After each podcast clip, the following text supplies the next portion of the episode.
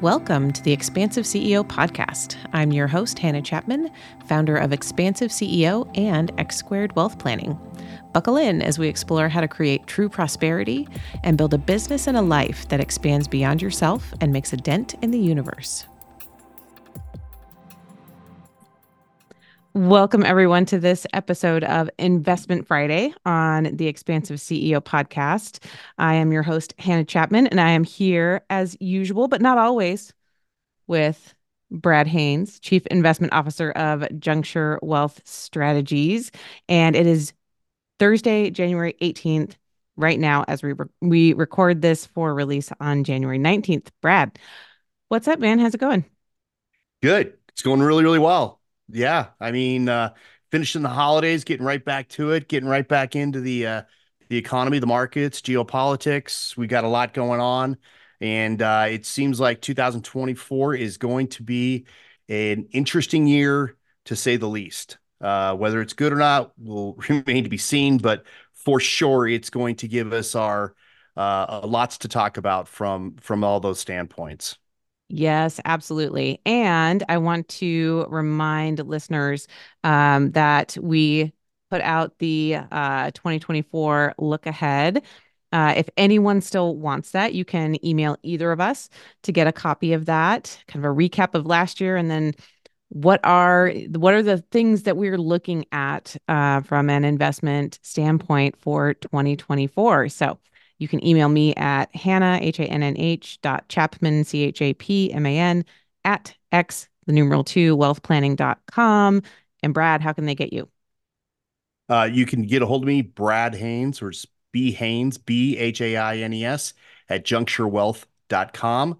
Uh, just a case in note, I do have I have received a few emails um, from some of our listeners and viewers out there uh, that I have not responded to yet. So I apologize but I am getting to those uh, emails in the next day or two, and you will you'll have a copy in your inbox.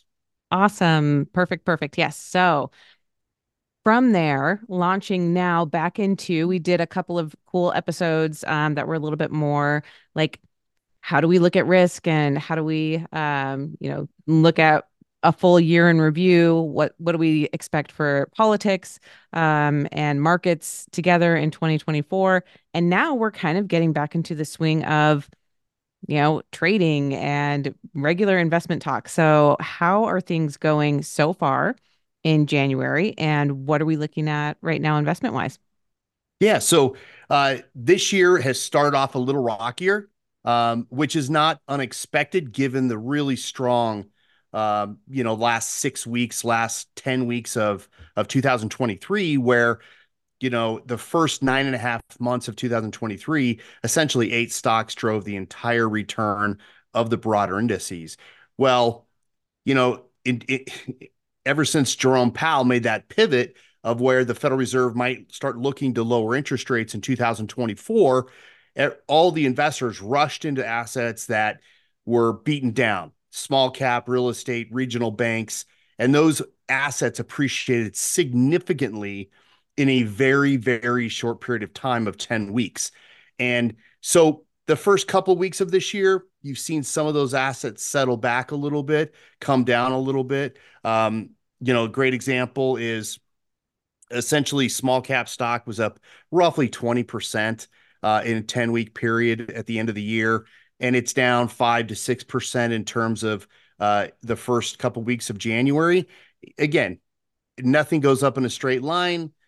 We should expect some volatility given that, given those situations, and so that's kind of where we are right now. Is what really did very very well in the last ten weeks of the year has kind of settled back a little bit. Again, not very badly. Um, you know, just a small little normal normal course of business volatility um, and so, so far from what we're seeing, the themes of 2024 are still in play.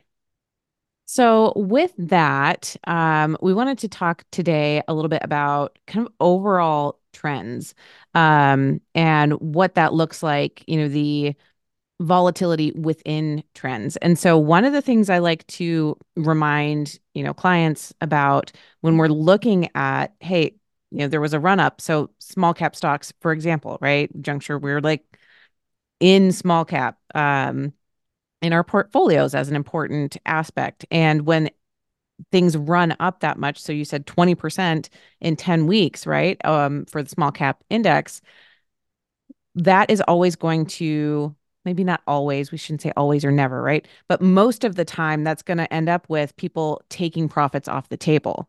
So if some if someone bought something what is that 14 weeks ago it ran up 20% you're going to have some profit taking coming off the table and we're going to see some resettling in that regard. Um, is that what you see also or what what else would you call that?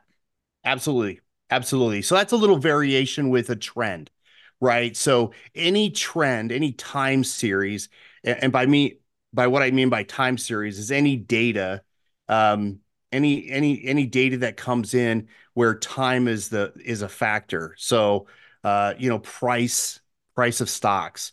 Um, those are very very time they're dependent because it goes through time, right? So that's a time series.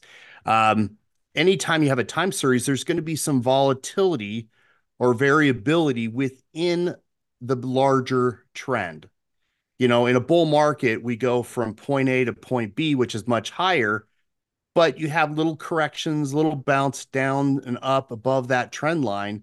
And that is completely normal, really very, very normal, nothing to worry about.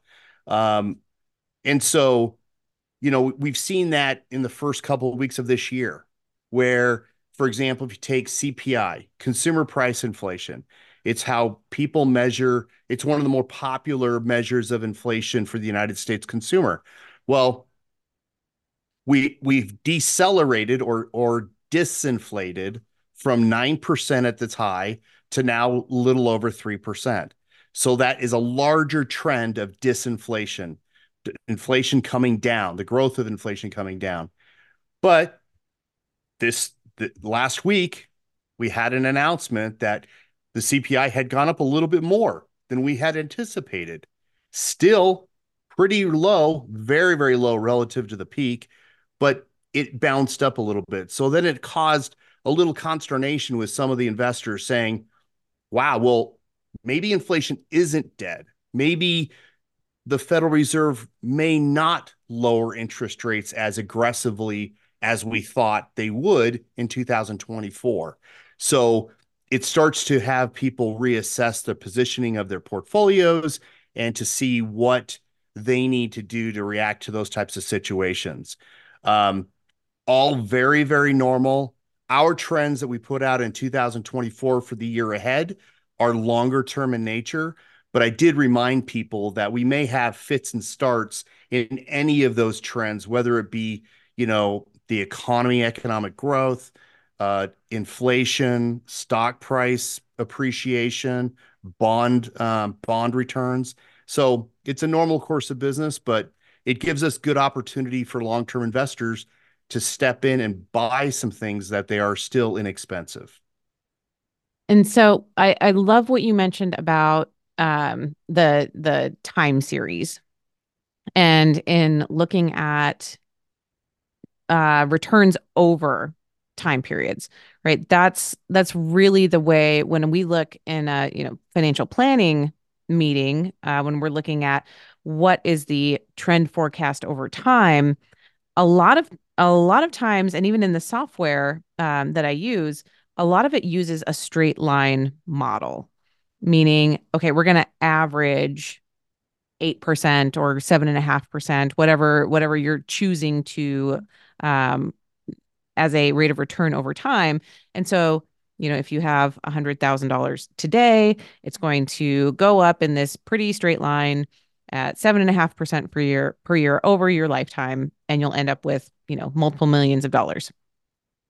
One thing that that can give people is that literally that false representation of what actually happens in the markets over time. Um, and so another way that I actually like to look at that, we have another setting in our financial planning software that we use that shows okay what happens when it's variable.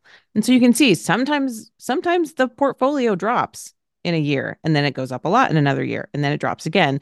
And these are all still based on historical averages but it's just taking into account the market movement that naturally happens um, within like you said within a bull market trend line sometimes from you know one to three years is is going to look a certain way you're going to see a certain amount of movement you extend it for five years or extend it for 10 years that's when the line starts to get softer or more linear looking. But when we go more granular and zoom in, that's when we see, you know, oh, that's right. We actually did move up and down a lot within that 10 year period. Yeah. I, I think the longer term you have, the longer time frame, the the less important that variability can become. Um, for example, if you're looking at if you're a pension fund and you're you're you're a perpetual investor, right? You have a hundred years of time horizon.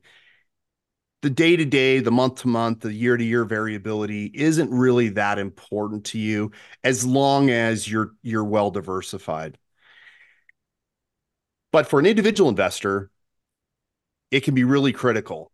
Uh, an example is if is if someone sells a business and all of a sudden they have all this cash well, they may invest it all day one, but the first, you know, the, the the the the when they invest, it's really important for them to understand that the first couple of years, the month they invest, that cost basis becomes really important. Okay.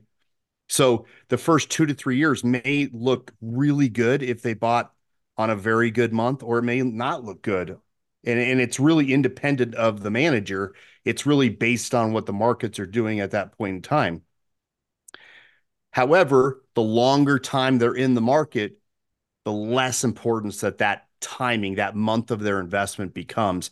And like you said, as you extend that that horizon out, and they're they're more they're more they're invested for longer, it becomes almost irrelevant. And so, but for a, for a client um, it's very important to understand that you can under you can go down for a few years in a row, and we're still planning for that.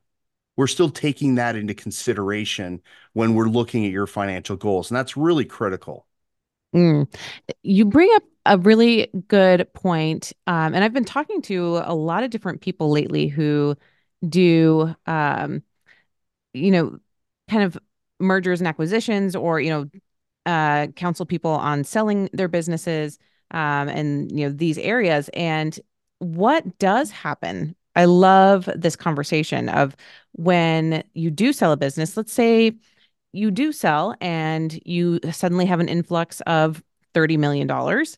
Um, after taxes, we're going to pretend like it was a great sale. Maybe it was like 50 or 60. You end up with 30 million um, that you get to keep for your retirement. What do you look for with that person like what would be what would be your recommendation from the you know CFA and FRM standpoint you know how would we work together right so i'm i'm the CFP over here we're going to plan for what you want and have you know different buckets of you know you need this for right now you need this in 5 years this stuff can this amount can be uh, invested towards the future what are you looking at from the investment management side for someone like that? So it really depends, and I'm going to give you the canned answer because it's really not canned; it's actually true. Um, and, and and you know it's it's it really depends on the client. Um, whenever you sell whenever you sell a business, you basically own 100% of a private equity, right? And so you've taken it off the table now. So now you have the ability based on your risk tolerance, your goals, your income needs, your liquidity preferences. What allocation should you have? You know, when you owned your business, you were kind of forced to own that business because that's what was generating your large returns. And congratulations for an after tax $30 million sale. That's fantastic. Um, but once you know those really relevant and important pieces of information, then then you can you can plan. Um, what I would say, and I think I'm getting to your to the real question that I think you're asking is is how would you how how much would you invest? When would you invest? And my my inclination, and I tell clients this all the time, is I said, look, you just sold your business. Your business you own for 10, 20, 30 years. It was in equities. You're not you shouldn't avoid equity risk because you just made a ton of money in the equity markets, albeit private equity markets. So, what I tell them is look, anytime you have your cash outside of the equity markets, it's it's not like you're it, you need to be re-involved right away. And so generally what I tell people is if they can tolerate it from an emotional and a, a goal a goal standpoint, invest all the money right away in the in the equity market if they can have a long-term perspective. Mm. If the client has a shorter term perspective, you have to start modifying that investment based on what their expectations are. So, for example, like I said, it could possibly be the first couple of years that person, uh, if the equity markets are very, very high, okay, let's say the equity markets are really, really high, okay, and and it's real toppy and it's not acting well, um, I would probably talk to them about um, dollar cost averaging in.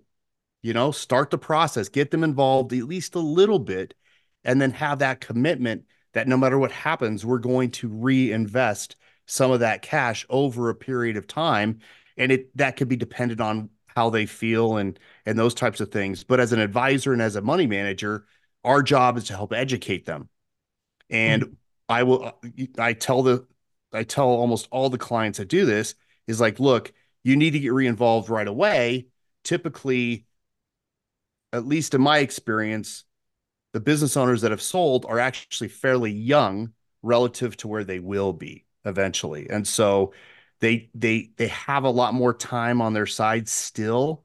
You know, if they're 50, 60, 65 years old, they need to get re-involved pretty quickly, whether it's all in or a, de- a dollar cost average uh, budget or schematic over a period of time. Mm, yeah. Yeah. That's exactly where I was going with that question with, you know, and we've had this conversation with, um, you know, different specific people before too. Like, should you dollar cost average or do you just go all in? And that perspective has come up over and over. Like, it really depends on how you feel. So if you're the client and you're going to really be like in emotional turmoil that your, your investments are kind of mm, jumping up and down versus like, oh no, it's going to be okay because I don't need that money for 30 years. So I, you know, I'm not even really going to look at it that much, right? That perspective is going to shape how we recommend what's gonna what's gonna be the right fit for you. Um, because the the mathematical answer tends to be invest it now right? Like that's mathematical. Pure math pure logic right. no emotion. Right? And so and if that's okay like if your brain is like well then if that's the logical thing to do and i've had clients say that if that's a logical thing to do let's do it. But then you know we have to also know our clients well enough to to say, "Hey, this happened last time we went through a rough patch. You responded this way. How are you feeling now? And how is that different from, you know, when you responded differently before? You know, are you going to be okay with with movement in the market if we invest everything right now?" Um, yeah. So yeah. You know, Hannah, I had a um, in previous in my career, I had I've had a client that uh, their demographic would suggest that they could be very, very aggressive. All equities, all the time. Okay. Um, but this individual, their their their emotional makeup was such that they would they they really couldn't handle a lot of the ups and downs. Well, the downs they could handle the ups, right. but the downs of a large equity allocation so what we determined in that case was we broke it into four buckets. His portfolio. We broke it into four buckets. One was his liquidity needs, meaning that's short-term cash, emergency, um, you know, but that's like a savings. Like if if if you need the cash very very quickly to support yourself to buy something that's what that bucket is second bucket is income he needed because he sold the business and so he needed to replace that income flow so we allocated enough funds to replace that that income from his job then the third bucket was legacy meaning basically inheritance for the kids and then the fourth bucket was philanthropic and each of these had different structures, but they were in separate accounts. And here's why that's really, really critical. Because when we broke it out with by goal that way, um, the legacy and the philanthropic bucket, the client had absolutely no problem with investing it instantly for long term because that wasn't considered quote unquote his money. Hmm.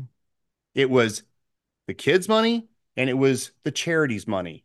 And he knew that. And he was totally fine when we went through ups and downs that those two buckets were very, very heavily growth oriented. In the income bucket, we were very, very safe. Income was pretty steady, very, I mean, exactly kind of scheduled the way he liked to get it. And and then obviously the the cash emergency cash bucket really helped because he was like, even if the equity market's down, I can live for a couple years without taking a lot more money from the portfolio. So mm, I love that. I love that breakdown because it's um it's still really simple. Right? It's it's not super complicated. Um that's one of the things that can happen too again when you're growing a business, right? And you're focused on this one thing and then you know, if you end up with you know several million or tens of millions or a hundred million dollars suddenly all of the ideas you know that people can throw at you for what should you do with all that money uh, can feel overwhelming and it can be like there's there's like too many options like hey you know what we can actually simplify this and still have everything accomplish what you want to accomplish with it. it exactly i mean this individual is very very uncomfortable with private investments because of his risk tolerance. Mm. But he had a long time horizon left. So, like I said, his profile, if I would just had to write it out on a piece of paper, his profile was such that he would be, he should have a lot of involvement there. Um, so when we broke it out into the four buckets, his legacy bucket, because it was such a long time horizon, he had absolutely no problem investing. And he's he made a tremendous amount of money on those investments over that long period of time. But again he had to frame it he had to mentally account for it in mm-hmm. his mind that to to help him tolerate those volatilities. So it's just you know it's one solution we came up with. We've used it with a number of different clients and it it it really does seem to work when people are are very nervous at the outset Mm. And in uh in the CFP literature, that's literally called mental accounting. Like that's that's what that is, right? Um yeah. it's it's your it's giving yourself the ability to say this money, it's all money, right? If you had 10 million dollars, it's all 10 million dollars. But if you give yourself the ability to break it out into this this bucket is for a certain thing this one's for something else. That mental accounting is um is our our nervous system's way of you know creating space to be okay with movement. And so that's partially a behavioral finance piece but then also just like the acknowledgement like you said of where are you at on the risk profile side um, and how do we then build something that fits for what what you want to accomplish and honors like the fact that you know we can we can move with market cycles and we can be really um, have powerful strategies that will work over time. So i love that. Yeah it was it, it seemed to work for him so we've used it with a few others. Yeah and that the other the other thing that i wanted to um, bring into this conversation. So, kind of like veering off of that for a moment, which I think is super valuable for, especially for our audience who a lot of them are business owners. Um, I wanted to talk a little bit about inflation, which is also crucial for business owners um, to understand. But one concept that I think um, I've seen talked about, you know, it's kind of in the zeitgeist. Uh, when we talk about disinflation and the inflation numbers coming down, uh, and the disconnect between people thinking that that means prices are also coming down. And I don't think we talked about this last time because it, it wasn't part of that conversation, but you know, gas prices being a really an interesting example because their prices do go up and down, right? When the yes. when a barrel of oil gets cheaper, the price of gas eventually comes down as well.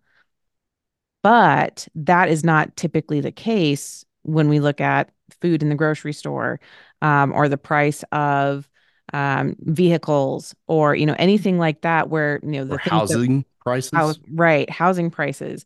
Um, we're not necessarily seeing corrections to what we might think of okay the price went way up it should come back down.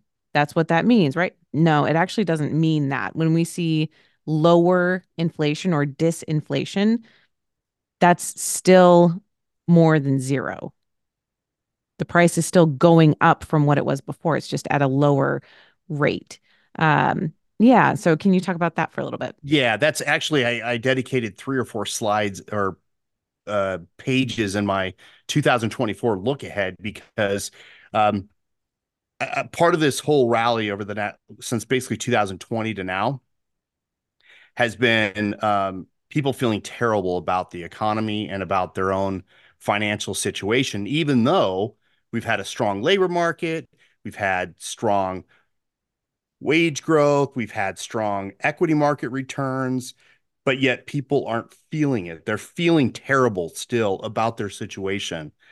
And I think you've nailed a couple things right on the head is disinflation means that it, that prices are growing but at a slower rate than they were, okay?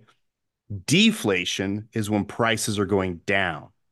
So using the using gasoline prices as a good example, gasoline prices are really, really volatile and they can go up, i.e., inflation, and they can go down, which is deflation. So they inflate and deflate uh, quite a bit actually over over a period over a cycle.